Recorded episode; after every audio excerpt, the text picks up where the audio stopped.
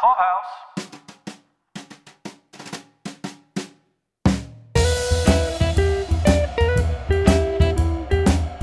This is Paul Daly here with my wife, Caroline. Hi, guys. And today we're here to discuss the seventh episode of Amazon's first season of The Marvelous Mrs. Maisel. This one is called Put That on Your Plate. That's upsetting when you say that. Uh, I'm apologizing in advance, y'all, because this is pollen season round here, and we are full of pollen. So if you hear a lot of voice clearing and awkwardness, we apologize in advance. It is like a yellow haze in our neck of the woods. So apologies all round. Let's get right to Joel, an unlikely start character for us. He's not our favorite. No, and he hasn't really been showing up on the, a lot in the last few episodes. No, not much. And you know what? This one really was a um this is this is the second time we've watched this episode and I felt very surprised at little parts that I didn't catch on the first go round, both on this one and number eight. I, I, guess because we sort of binge watched it the first time, you know how you get a little a little murky at points. You know, you, you had to go get some snack or go to the bathroom or something. You might have missed little bits, and I kind of feel like I didn't have a good grasp on Joel's part in this episode until our rewatch. So we start off with this like young Joel flashback to his bar mitzvah, and Moish is like super jazzed at basically the show that they put on. Did this scene cast a different uh, perception of Moish for you than you might have had before? Because it did for me. It definitely did for me in that the portion of having to take Joel's gifts, like the money that he received. Right. We that knew that Moish was cheap, at least by Abe's standards. Well, and not only that, but like that he was sort of a blowhard. That he, you know, at the dinner he had to go on about the thirteen Jews and like all that business. You know, Yeah. Like I felt like you know it was very clear to us that he was all about being a braggart, basically, and and wanting to repeat anything that he thought would impress someone. But I didn't really I, I felt like it was stepping over a different line. So, if, if you guys are not remembering, basically, he tells Joel that it was so important for them to put on this gigantic production for the bar mitzvah while they could have had it at a free bowling alley locally um, that was like a friend or family that everyone would have known it was free. And so it was very important that they knew that it cost a lot of money. And in order to pay for the entire party, he was going to have to confiscate all of Joel's money, which, you know, bar mitzvah is a very big deal. And I want to say that in my own brain, at least, it's like the first seed money for kids in the Jewish faith. So it's like, you know, if you think about like for us, like maybe we have like first communion or confirmation or whatever, and you kind of get that little like savings bonds and stuff like that that come. Sure. If all that stuff was taken away, I mean, I just think it was a really crappy thing to do. And obviously, it showed us the role model that Joel has had. I mean, the, the theme of Moish's whole speech seemed to me to be be a phony. That's the way to. That's the way to get ahead. Well, and even It's I would it's, it's like a perverted form of fake it till you make it. I would say right? exactly that. I would say it's 100% that is what the current day, you know, lingo is. Fake it till you make it. Basically, you know, we joke around when we say pretend like you've been here before. Like basically like if you just blend in as much as you can, then, you know, people will think you belong. And so uh, and eventually you will because you will have been there for a while. So it's just about getting your foot in the door. But I feel like this whole idea of how overt he was about faking it. Like, I feel like it's one thing to sort of live your life where you're sort of like, especially to your kids, if you sort of make things look better than they really are, that's one thing. But to be so overt as to be like, be fake, it's very important that you just fake your whole existence. It's like, wow, I mean, very few people say that. and then the part where you got to steal from your kid because those people Yes. gave those gifts on kind of good faith that Moish had paid for this out of his own pocket and that this money was going to Joel. Well, and the main thing too is that, like I said, like you know, I don't. I we could do a little Google and figure out like what the average haul is for bar mitzvah, but it is a pretty sizable haul from what I understand. And so it's like if only five or six years later, maybe not that much more because he was thirteen. So say he was like what twenty or twenty one when he got married, and they were dead broke. Actually money like that that would have been sitting in like a savings account actually would have been a little bit of chunk of money. Wouldn't have been like enough to buy a house or something like that, but it would have been a little bit of something, you know? So to know that Moishe basically like made him broke as a little guy, you know, moving forward, it kind of like it like hits you in the belly like, "Oh my god, he created a broke adult Joel at 21." One that was more obsessed with the idea of not appearing broke Right. than actually just, you know. Well, and what's a little guy going to do though, Paul? Seriously. What's a little guy going to do? I Yeah. mean, his dad needed the money to do that and so your it was dad's like your, your template. Yeah, I mean, oh my god. So eh, so he was set up to be in a bad position starting off in the world there and it was all about, you know, house of cards kind of thing. So, speaking of homes, old Joel is no longer living with Miss Penny Pan.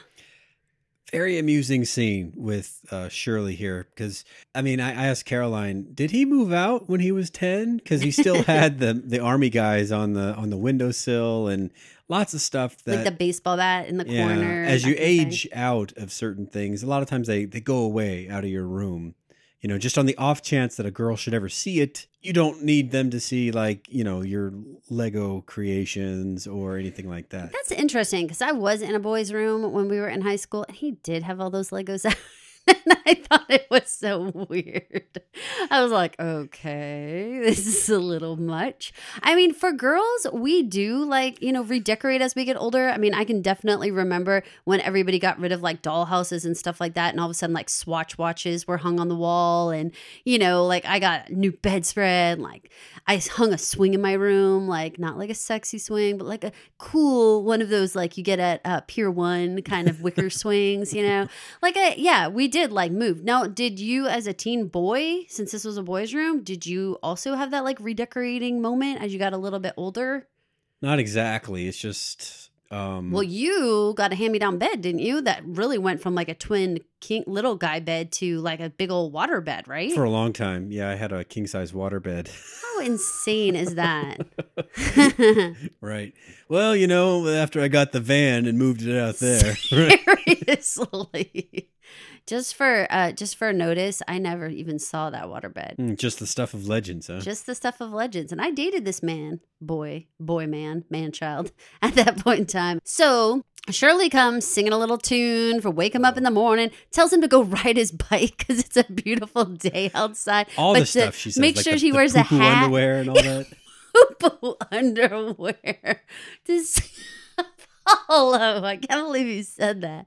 So disgusting. So anyway, still, you guys, I would never say that. I would never say that, and I would not say that to my kid, a father of two kids. Like, right. Oh my god.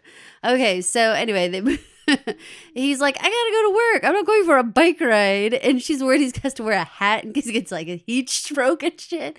Oh, Polly, it's too much. And then she leaves singing like a nursery rhyme. She's something's something's a screw has come loose in, in Shirley's brain. Oh my god, it's such a scene, such a scene. Speaking of his room, they, he still has all those um, pictures that he had like taped up on his headboard. And again, back to Moishe's speech about like they had said that you know the one guy was a was a cousin who had like been a war hero, and he's like, oh, I can, you know I'm so excited to put this up on my headboard. It's totally my cousin. He's like, yeah, no, it was like our paper boy. We barely knew him.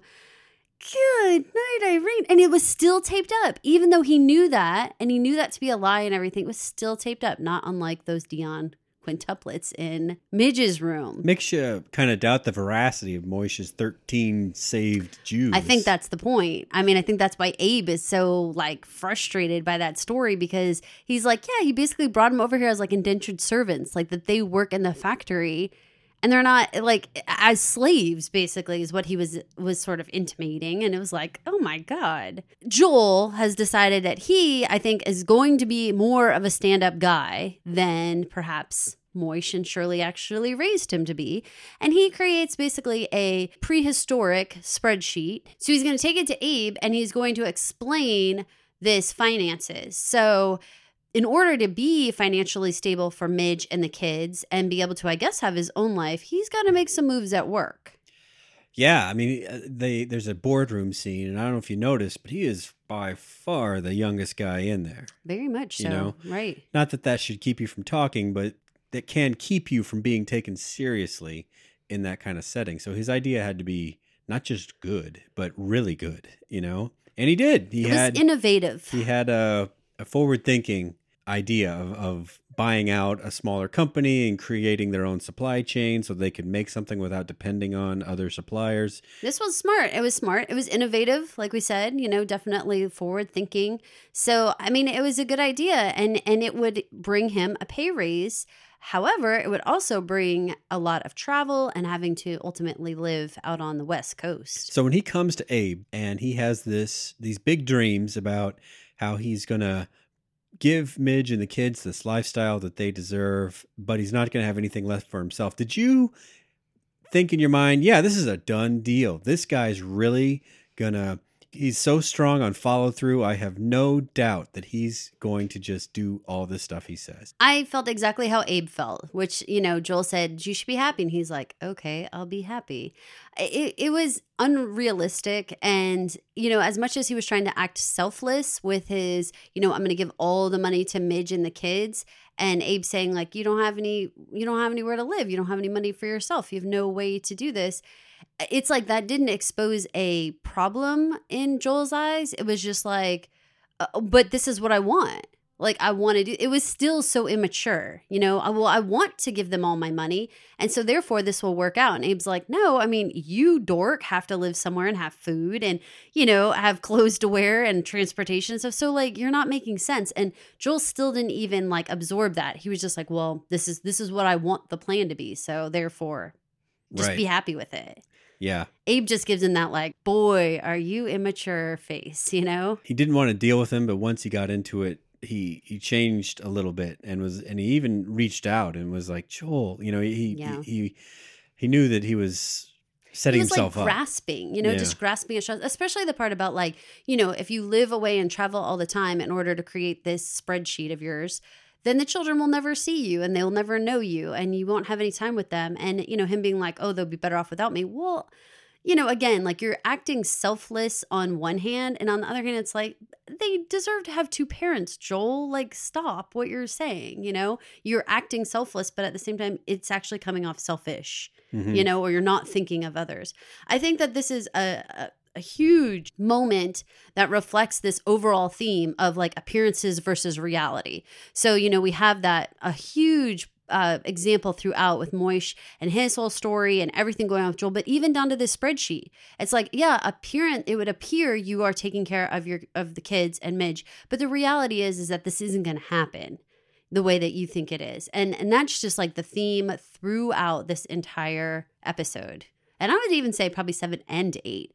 It's like appearances versus reality. Yeah, these two episodes, I mean, number 6 and to an extent number 5 had I would call an average number of events that happened in those episodes. These two episodes seem like they might have they might have been able to go actually to episodes 9 and 10 you know they had so much story and they just took the best parts crammed them into two episodes and finished the series or fit the season that is Yeah. And I felt like after this conversation with Joel, Abe, you know, he he tells Rose he's going to bring home a colleague for dinner, and it's uh, you know, they assume that it's Professor Glickman who's been this professor.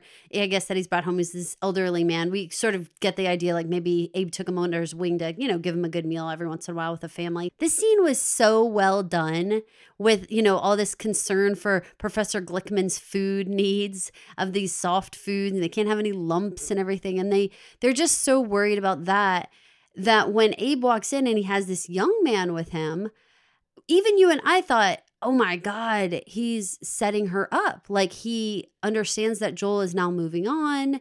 And this is all a setup. I thought it was too. I mean, the guy was, uh, I could tell. I don't have a great, you know, eye for what makes a guy attractive, but this guy seemed to fit into the generalities, you know, symmetrical, about six feet high, Nice. you know, that kind of stuff. I think that it's that he's a young professional single man.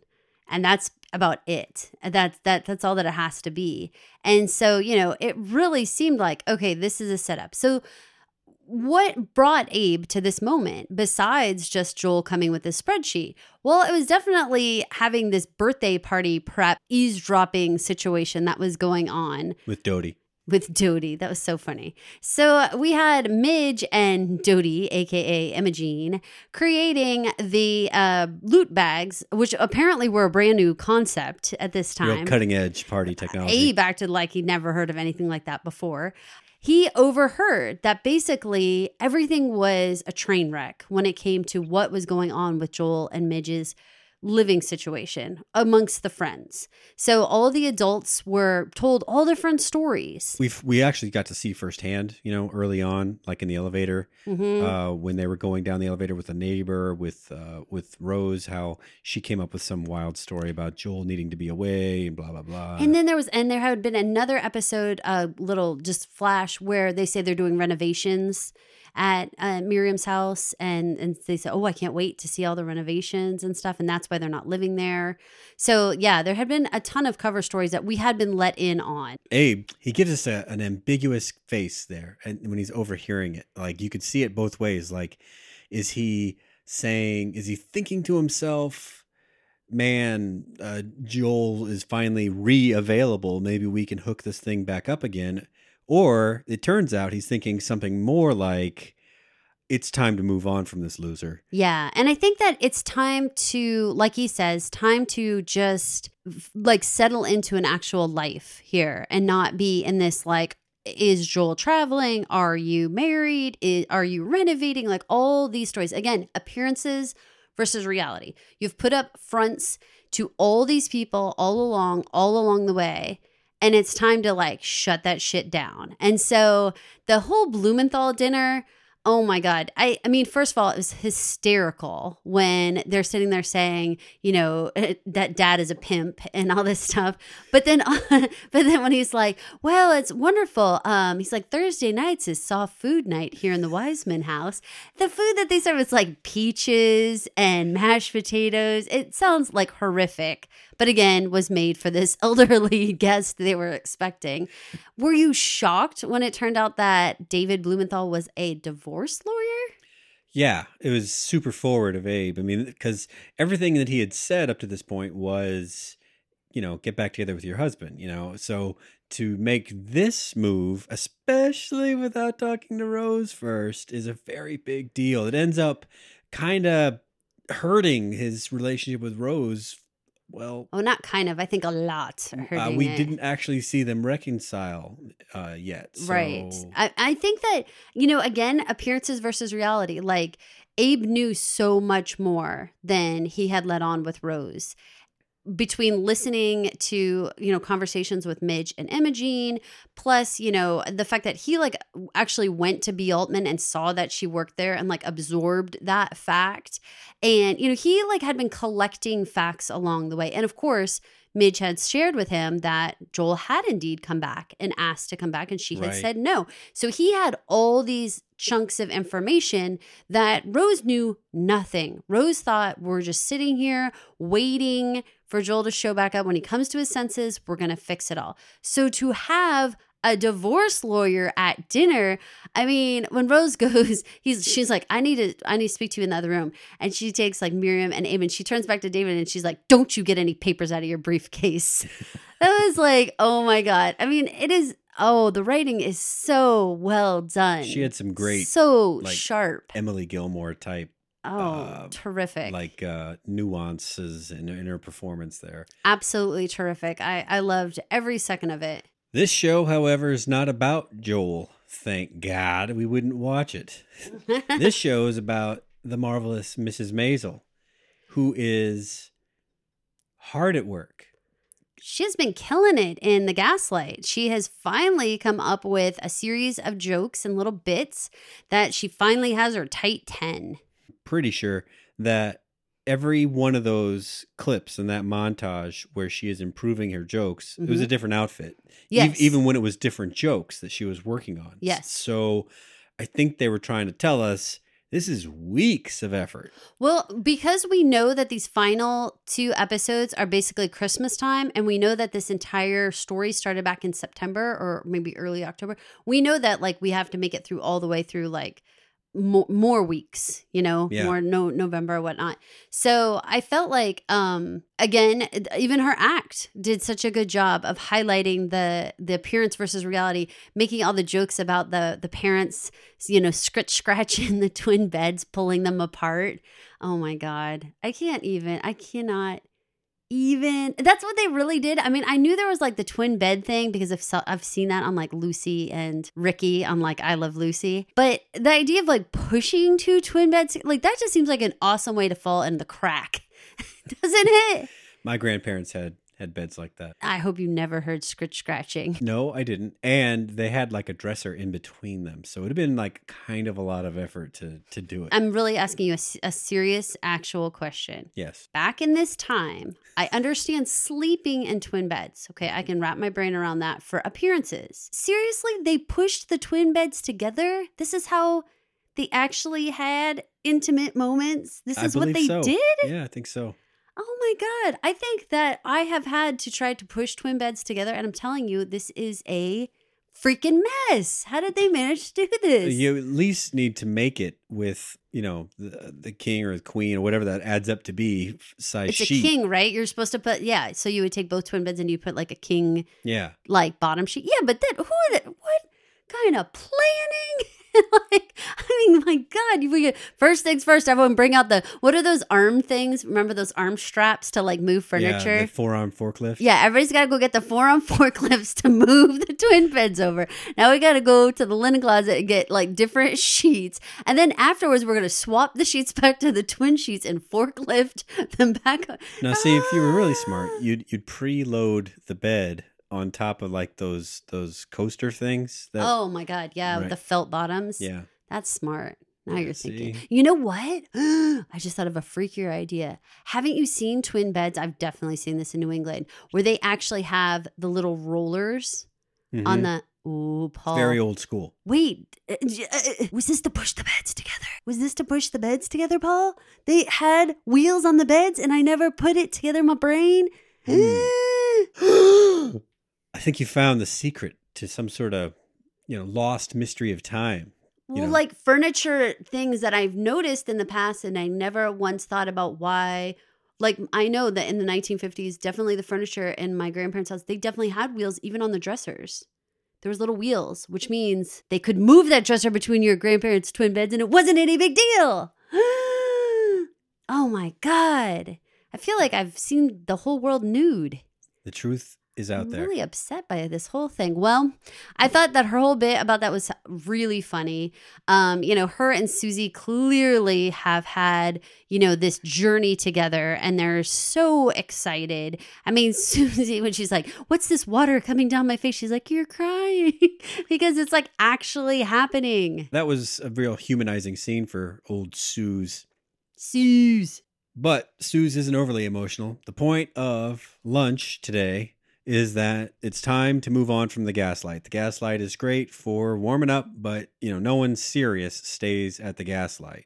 So it's time to leave the nest. Yeah, and luckily Susie has, you know, the connection with Harry and she connects with him and and gets him to allow her that to at least come and meet up with this new character, Sophie Lennon, who's played by Jane Lynch. If you guys remember her from Glee and um I think she was in that new one. What was it? Something like an angel. Yeah, that didn't last long. Didn't she she hosts long. that that Hollywood game show Yes. or whatever it is. Yes. So if you guys don't remember her, she plays Sophie Lennon. And Sophie Lennon is essentially this like persona um that the actual Sophie plays, but it's like this concept of this Sophie Lennon that's like from Queens and she's like this big fat sort of like um housekeeper type woman. I guess she's like always wearing like the she always has the feather duster in her hand and a, a big apron and all this kind of stuff. And she is the consummate female comedian. She reminds me, even though you say female, she reminds me a lot of like Larry the Cable Guy in terms of like having a persona, Or even- having a catchphrase. Yes, yes, exactly. Like um, Jeff Foxworthy all those guys. You're exactly right. And uh, what do you think is the idea of having a persona versus just being yourself? Well, it's a way to protect yourself. Okay. You know, it's it's like you get to you still get to have your own experiences, but then you get to shape them through this lens and turn them into material. But if but you can switch stuff around, and it's not like you're betraying how things actually happen. You're not like telling lies. You're making an act right. for your persona. you can have like a fake family and like a fake place you live and all that kind of stuff. you can change the names, change the Mhm. relationships, change the ages, all that kind of stuff. You can. well, you could be a single person and and be talking about your husband and all that kind of stuff, you know? Sure. Yeah. I mean that uh, it makes sense to me. So again, when you said the catchphrase, the name of this episode, I I guess since she comes from that depression era, you know that something about eating is probably like a pretty big deal, right? So you can put that on your plate or whatever it is. Put that on your plate. That's like her every time she says it, it's it's, it's her get it done, get her done. It Af- is. after after just not even great jokes. I think that to me it's like a it's like a derivation of put that in your pipe and smoke it. Mm. Like it, that's what it seems like. Put that on your plate. It like seems like it's like the same thing. Like I don't know. I, I'm not. It's like basically you're asking the person to like consume that, like take that in, you know, that kind of thing. It sounds like the punchline for a joke that went really well, right. you know, and then she in- just kept saying it. yeah, and then you could just morph it into different things, and all of a sudden it just was a catch-all. So when you mentioned the depression, the depression era, um, I, it caught me uh, like by surprise when we were talking about Susie really having enjoyed Sophie Lennon's show, and she said she she really got us through the depression. And Miriam's like, "How old are you?" Because if you remember, Joel's uh, flashback was 1943 when he was like a kid and was would have been like 13 and wouldn't have seen Sophie Lennon or anything at that point. He was a little little kid, you know. Mhm. And so then it's like, how old would you have to be to have the money? How much older are you than Miriam stuff that you would have been watching a comedian back further back, like another like 10, 15 years? Let's see if Joel was bar mitzvah age in 43. He would have been born in 30, but Suze would have have been like 20 years older. And an adult. 10 years min. Well, she was on the radio. Like I feel like you would have had to be you would have had to be old enough, like I said. How much older is she? So Midge just totally asked, like, how old are you? She's like, I'm not telling you. It made it really did make me wonder, like, how old is she? I don't know. Do you think she's supposed to be like in her forties? Um, well, yeah, sure. Um, Which would put her a whole, you know, 20 years older than than Midge and Joel. yeah, yeah. I mean, she she comes from a place of having a lot of life experience and not a lot of it very good. You know, Yes, for sure. she's much more jaded than someone in their 20s. For sure. So the Sophie Lennon show went great and Midge loved it. She gets a chance to meet Sophie backstage and Harry actually like sets this up that like, you know, hey, she's going to, you know, what do you think about her opening for you? And Sophie does something quite surprising, I thought. She invites Midge over one day to her house. Was that was kind of a surprise, right? Uh, totally unnecessary, right? I Uh, thought so because this was like such a business deal. I totally didn't think she would like pay that much attention to Midge. she uses the word acolytes. She likes to get to know her acolytes. So She's she, kind of a scene. so she had kind of anticipated that this woman comedian would appreciate, you know, kind of being taken under her wing. That's the whole point of going out of your way to to open for her in the first place. She assumes, right? Absolutely. What a shocking display at Sophie Lennon's house.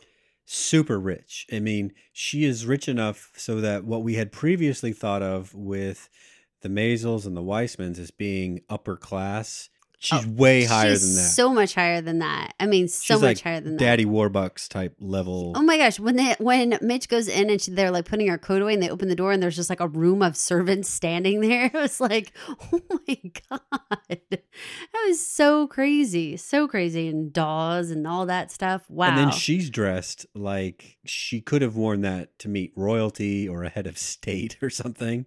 You know when she comes down the stairs and that Oh, Sophie. Oh my God. That- yes. And her that outfit. gown I would call It, it. it definitely was a gown, and it was like you said, like sort of like international looking because now it had sort of like this sash This as- asymmetrical. Yeah, I mean that's the kind of thing you wear when you are meeting like a head of state. Like you would have like a brooch and all this. uh, The asym- the asymmetry and the different materials definitely was like very fashion forward. So I- I mean, she was so interesting. The whole thing where she was like, "I didn't sleep well. Is the light caustic in the blue room? Because you know, I don't, I don't like it when the light is caustic." So we have to wait for Dawes to go. He doesn't run. He just walks with that brisk pace, like a butler should, and comes back says, "No, the light is not caustic." I love that. The whole thing was like, oh my god! It's But you like, said I'm caustic. like that. You were like, oh, you totally say stuff like that. Do I say stuff like that? Am I so weird? Well, not about caustic light, but just questions that I have no idea how to how to actually like measure the quality of what you want me to say back to you. So I have to just have to say yes or no. I just have to pick. oh man, I didn't know that I said stuff like, You'll say, the like, light is- caustic?" You'll give me something like say say we're making a cake. You Okay. would say is is this consistency right or something and I'd be like yes. you know, nice. like I don't know how there's a lump here and there. Is that acceptable? oh I don't know. god, you're so funny. But the whole time you were like, "You say stuff like that. You say stuff like that." I was like, "I say stuff like that." Well, I thought that the entire persona chat was super intriguing, and the idea that it would be one thing if Sophie had said. You need to create a character, and you need to create a character because of the things that you said. Like, you can protect your private life, you can sort of turn it on and turn it off. You can be someone on stage and somebody else at home and sort of leave it behind. Like those things I, I can relate to. That's not what she said though. Not even a little, Paul. She was like, talk about caustic. she's probably forgotten where she came from unless she inherited all this wealth you know because she seems to really look down on people you know and just feels her sophie's character as a way to play down to their level and take advantage of these lesser beings that she shares the planet with and she sees her wealth as the reward for having done it so well as proof that she's right I just feel like the way that she actually explained having a character to Midge was so like over the top and graphic. I mean, I know it was Amy Sherman Palladino. I mean, she could have just popped up on the stage and said this entire speech, but the whole concept that like men are not going to think you're funny, men only want to fuck you, and you need to cover that hole. Holy mackerel. I mean, that is really really crass and i mean i know that that is like she was trying to speak again you know i get it i get it and women do speak to one another like that like like look dude like the guys are gonna think this blah blah blah and like cover your hole no i've never said something like that. I mean that was just like so much so much. And even the whole thing about her being like so astounded that that midge would want to see her kitchen she was like the kitchen? Really? Why? And she's like well i just always liked kitchens. The kitchen? Why? Like it was just over and over again. Like i understood the concept that like she was so much more than this. You know she was never the this like domestic you know caricature of a person so like when she goes i haven't seen the kitchen in so long i'm always Touring upstairs upstairs right upstairs. Like that was so funny. I was like, oh my god. I don't know. She was such a, an interesting person to sort of wrap your brain around. You know, everything you're right about all the things about like the piano and the rug and all these interesting historical pieces that she surrounded herself with. But then at the same time, how she Moish was like, she was kind of like a braggart about some of it. Like, I know she was just telling her where the piano came from, but it was like, don't touch it. You know, it's like if you really have the money and you really have the wealth, you're like, go ahead. like, I don't care. We'll get, we'll, I'll get another piano. You know, that's equally awesome. You know, like you have a little bit more of like this feel. She's obviously like nouveau riche about this whole situation. You know, where she has to like tell you where she got the thing, and then act like you need to treat it really differently than anything else. Well, the part where she just goes, "Does?" and goes, "Yes, ma'am," and, and she's like, "I love that," or, or whatever. She That is so yes. Good God, that's not somebody who grew up with that kind of business. no. So, what did you think about how Midge took in this information about this idea of having a persona. You can't be the real you. Again, we're hitting hard on this theme of appearances versus reality. She And- looked like a person, kind of like a, a freshman at first day of college, right? Just wide eyed and taking it all in, you know, just like how they say, I'm drinking from a fire hose, right? That's like, Whoa, that's okay. like a, a I like lot of information. And she, and she didn't really, I mean, she obviously had strong feelings about it later that she could kind of assemble into something. But right then she was just like, oh, okay. She Well- wasn't really, you know, Midge, really. And it was so extreme. Like, you know, if we thought Midge was an extreme person, I feel like Sophie was like extreme, you know, 20 million times over. Mrs. Lennon wasn't happy with your coat. Uh, the whole thing, sucking on the lemon Oh yeah. and drinking hot water and being astounded that Midge would even eat one bite of a cookie that she served her. Oh my God. I've never heard of macaroon. I can't even say it now. You say macaroon, right? I say macaroon, but she said macaroon. Macaroon. Well, it's very French, right? I don't know. It just uh, I she was like a whole different planet for me, you know? I just didn't even know any I don't know anybody who'd be anything like this woman. I give so much credit to Amy and Dan for coming up with a character that was so unique. You know, I mean, when you think about stereotypes and you think about people who you've seen in movies before, have you really seen a character like this who would be like, Kitchens, why? You know, there's just that whole thing. Like every little part of her was so complete. And yet, like, like no character I've ever seen. You're right. I haven't seen one quite like her. Like the combination. We've probably seen like out of touch rich people or something like Mhm. that, but not really the. Well, and like the pro woman, that part too, where you're like, you got to make sure, you know, men only want you for one thing. Like that's one version, but she doesn't ever look like this. And she doesn't have these other idiosyncrasies, you know? Yeah, it's a good character. She's very unique. Great choice for for Jane Lynch. She played it perfectly, perfectly.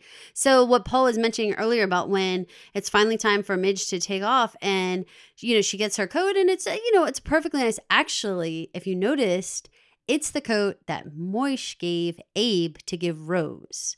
Remember when they were in the factory and she go, he goes, "Here, give this give this to Rose for me." Ah, I did not catch that little Mhm. detail. And it is it's that coat that she wore in and Sophie's like, I don't like that coat. I don't like that. Basically saying I don't like that life. I don't like that look on you. And gives her this very lavish fur coat. Apparently, I mean Marshall Fields from Chicago. I mean that's and, and You got to wrap your brain your brain around though the idea that Paul like they didn't have Amazon and stuff. So yeah, you would have had to go to Chicago to Marshall Fields and get this coat. So when were you in Chicago, Midge? How would you have? You don't travel outside this area. How have you gotten this? I honestly think that Rose's concern was that it was a man and some sort of like hoochie sugar daddy kind of thing. You think? Yes, I I thought it was. I thought she was just more upset about knowing nothing about anything going on. But I think that it I think that something like a full length fur coat if essentially it kind of comes off like Midge is like a teenager. I know she's not, but they basically look at her like that. If she basically came our teenage girl came in with a fur length fur coat, we would have a million questions on how she could get such a thing and who would give her such a thing. Lavish gifts often do not come without strings. And they are typically from men. They are not typically from another woman. So that would raise a lot of flags. So all this flag raising goes on at Temple. The worst place that it could go on because that's very on display. It it illustrates that Abe and Rose are not clicking right now. Rose is kind of falling apart right now. Oh my gosh. She had gone to go see her fortune teller, Drina, and, you know, get reassurance. And actually, quite the opposite happens. She not only doesn't get reassurance, but she actually gets like embarrassed by this new fortune teller who's like, Yeah, Drina, she totally lived like down the street. And she's like, No, she was from an Eastern European country in Bucharest. And all this stuff. Like, I mean, like again, it was appearances versus reality, and Rose was smacked in the face that like you've been bamboozled this entire time. Drina was not anything but like a regular old hour hourly worker here. She could be replaced at any time, and she wasn't this you know shaman or whatever. She was just Her response I was a lot, a lot like Abe when uh, Joel came to his office. He's like, "I'm gonna be something great," and Abe's like, "Okay." And and and when Rose was like, "No, no, she she's from an Eastern European country," and and then she's like, "Okay." yeah, exactly. You're exactly right. You know, Rose came into the temple so pissed and so upset. And an interesting twist of appearances versus reality, I loved how they had the guy sitting next to Abe. And rather than that guy be drawn into the family drama, he was focused in on the rabbi. And so he like he's like he's like where are your where are your women? You know, where's where's everybody? And Abe's like, I don't know. And he's like, come here, I have something to tell you. And you really thought he was going to talk about something really important. He's like, the rabbi has a cold. And he was like, okay, like, thanks for the info. And then they have this huge screaming fight right next to him in, in the actual pew there. Uh, you know, up front, the rabbi sneezes and the man like leans over and he's like, see, I told you. like he is, but it's the, it's the, it's your whole like point of view, right? Yeah. To that man in the pew, the rabbi's cold is what is going on right now. Like that is reality. Even though, like, no, dude, these people are having like a huge argument right next to you, and he didn't. It didn't phase him at all. So, like, fascinating, right? On like that twist of like what your reality is isn't someone else's reality. Yeah, I hadn't thought about it that way using that particular example, but yeah, I see what you're talking about. Well, so following this huge argument with Rose, Midge has got to head straight out to her show for Harry Drake, and this is like the big special showcase that she's going to do in order to actually be able to work with Sophie. At this point, are you starting to wonder why she she needs to keep lying to her parents? Because some things might even out for her if she was honest with with them about this stuff. I am surprised that she has managed to make it go on for so long because she is out like every single night like where do they think she like what what is going on you know Mm-hmm. i'm surprised that rose and abe haven't i don't know like i it would be weird for them to follow her but why they haven't figured it out in some other way you know like they're smart and they're nosy and they're curious like how he showed up at b altman Mm-hmm. it seems like oh god Well, he knew to look there. He doesn't know where she's going. no, uh, no, I know, but it just seems like the kind of thing you might hire Zelda to go follow her, or you might hire, you know, I don't know, somebody. You know what I'm saying? Like there just might be some some way that you would collect Yeah, that but- info. but it still, seems I weird mean- for them to sit on it for so long. Rose doesn't take action herself. We've seen she acts through others, right? Yeah, So Uh, even within like the community, all the moms talking and stuff, you'd think that there would be something, you know, little nuggets. I heard, I heard, I saw somebody in the elevator at midnight, kind of, you know, just some talking, some amount of talking. They're just, I don't know. It's hard. It's hard to believe she managed to keep a lid on it, you know, even with Susie calling and stuff. I think it would just be easier to to say what's up. I mean, what are they going to do? I don't know. And because we haven't had that moment yet, I don't. What are they going to do? They don't know yet. They don't know. I, Even you know, so, uh, spoiler alert if you haven't watched episode eight, they don't know up till through eight. So season two, obviously, we're going to have to broach this subject. You know, Yeah, for sure.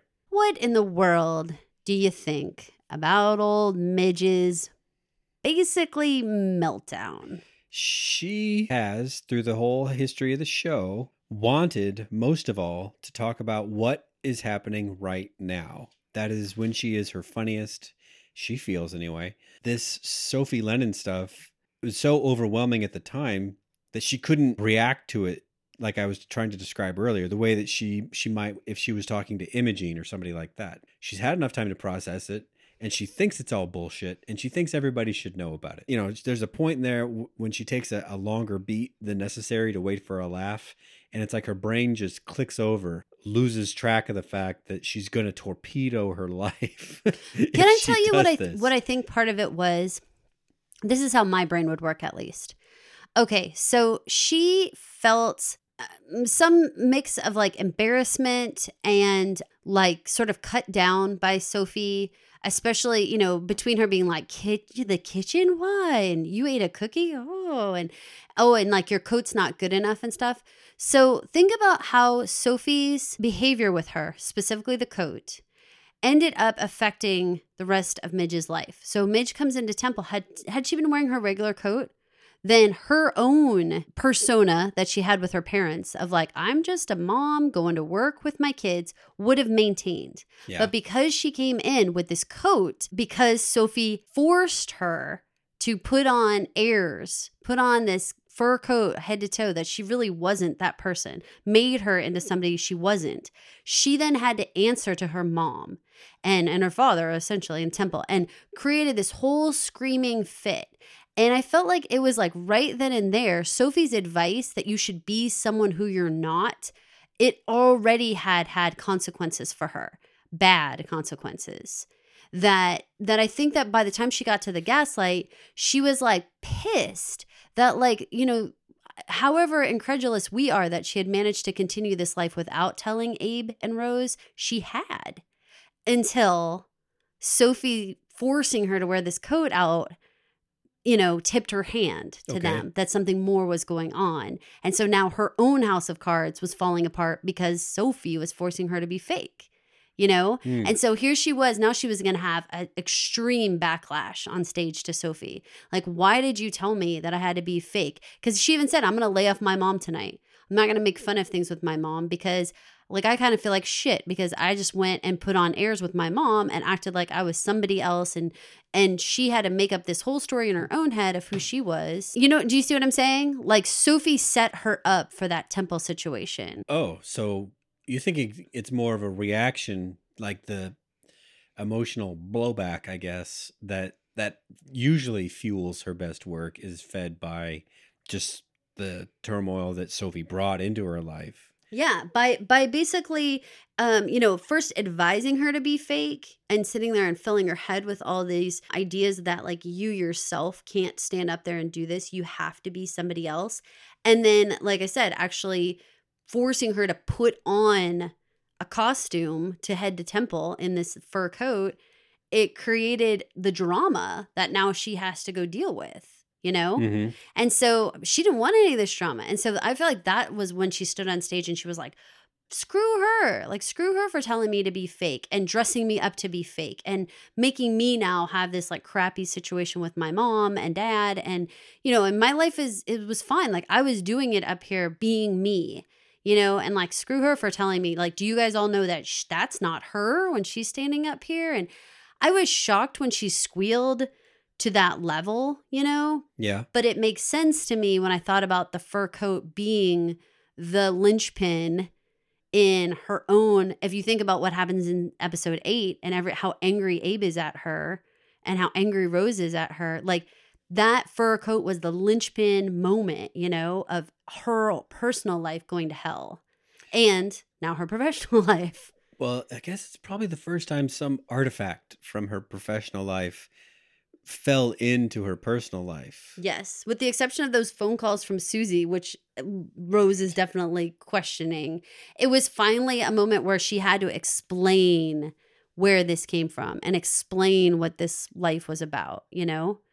So I don't know. I on in one hand, I I mean, I probably would not have been in that position of like ever torpedoing her. I think I would have stood up there and done my tight 10. I think I would have done it.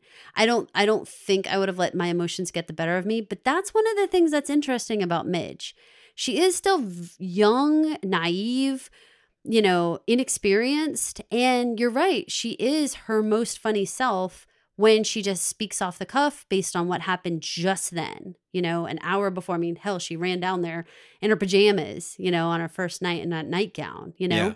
So, I mean, that is what she's about. But I mean, could you imagine? Would you ever consider wrecking someone else's professional career like that, especially on showcase night? She doesn't need to have been alive very long to know that publicly outing uh, an icon, you know, and, and saying stuff that nobody else knows is gonna is gonna blow back on you. These days, people will like.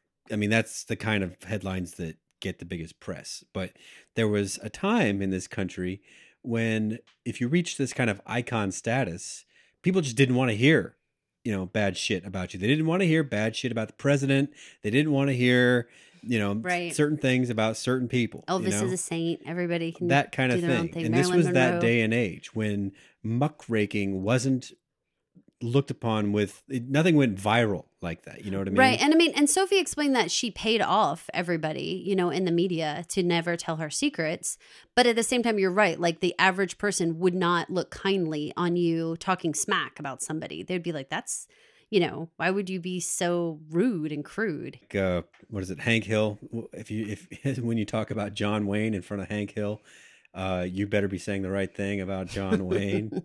you know, something like that as a more modern Yeah, kind of uh, absolutely. example. So you yourself, do you think that you would would you would you break and and and say this stuff about Sophie just to I don't know. I think I think you might bitch about that to Susie later, but you stick with your tight 10 because that's what you've been working on, that you know it works. This is what you'd be delivering uh, for your show. This is what Mr. Drake came to see. So that's the show that night. Yeah, I think that it does it does speak to the idea of, you know, the gigantic impact moms and daughters and that relationship, you know, the you're never at your you you've seen me at my very very worst and I would say I am my very very most ugly self if I'm arguing with my mom. Like by far, like that's when things are going to get ugly fast because there's just such a history, you know? Yeah. And it's like if there is going to be an argument, it's going to go from like zero to 60 because we don't argue and stuff like that now. But it's like there, all that teenage crap and all those, you know, other years come up like so quick. So I think that like there was so much fuel on the fire arguing with Rose that it was just like, bah, you know? Yeah. Harry Drake storming out of the gaslight and screaming at Susie how she's going to be dead in this town and they're going to and they're going to be blackballed. I do not think I could even absorb. I mean, I felt awful about the Sophie Lennon stuff and obviously Harry is her her agent, but like I could not wrap my brain around the damage that she had done until Harry said that stuff. Yeah, I think I think I had seen this actor in other roles where he played less assertive kind of guys, you know. And so I was expecting once Susie started to plead that this familiar face would be like, uh, listen to her, you know. But no, no. I mean, he was offended. He had a client to protect, and you know there was nothing Susie could say right then. Well, and it would seem so messed up because if you think about it, like if he had heard about this third hand, he still would be irate. But the idea of being invited to sit at like a table center to watch someone rip apart your prized talent is like, this is a sick joke. You know, Yeah. like you invited me here and she and he kept saying this is her act. Like this is this is her planned act. Like what you invited me to this? I mean, it's it's like, are you mental? You know? Susie's like, she's a little off book tonight. well, and, and and he was like, I told you. She goes, I told you she was spontaneous. Oh my god.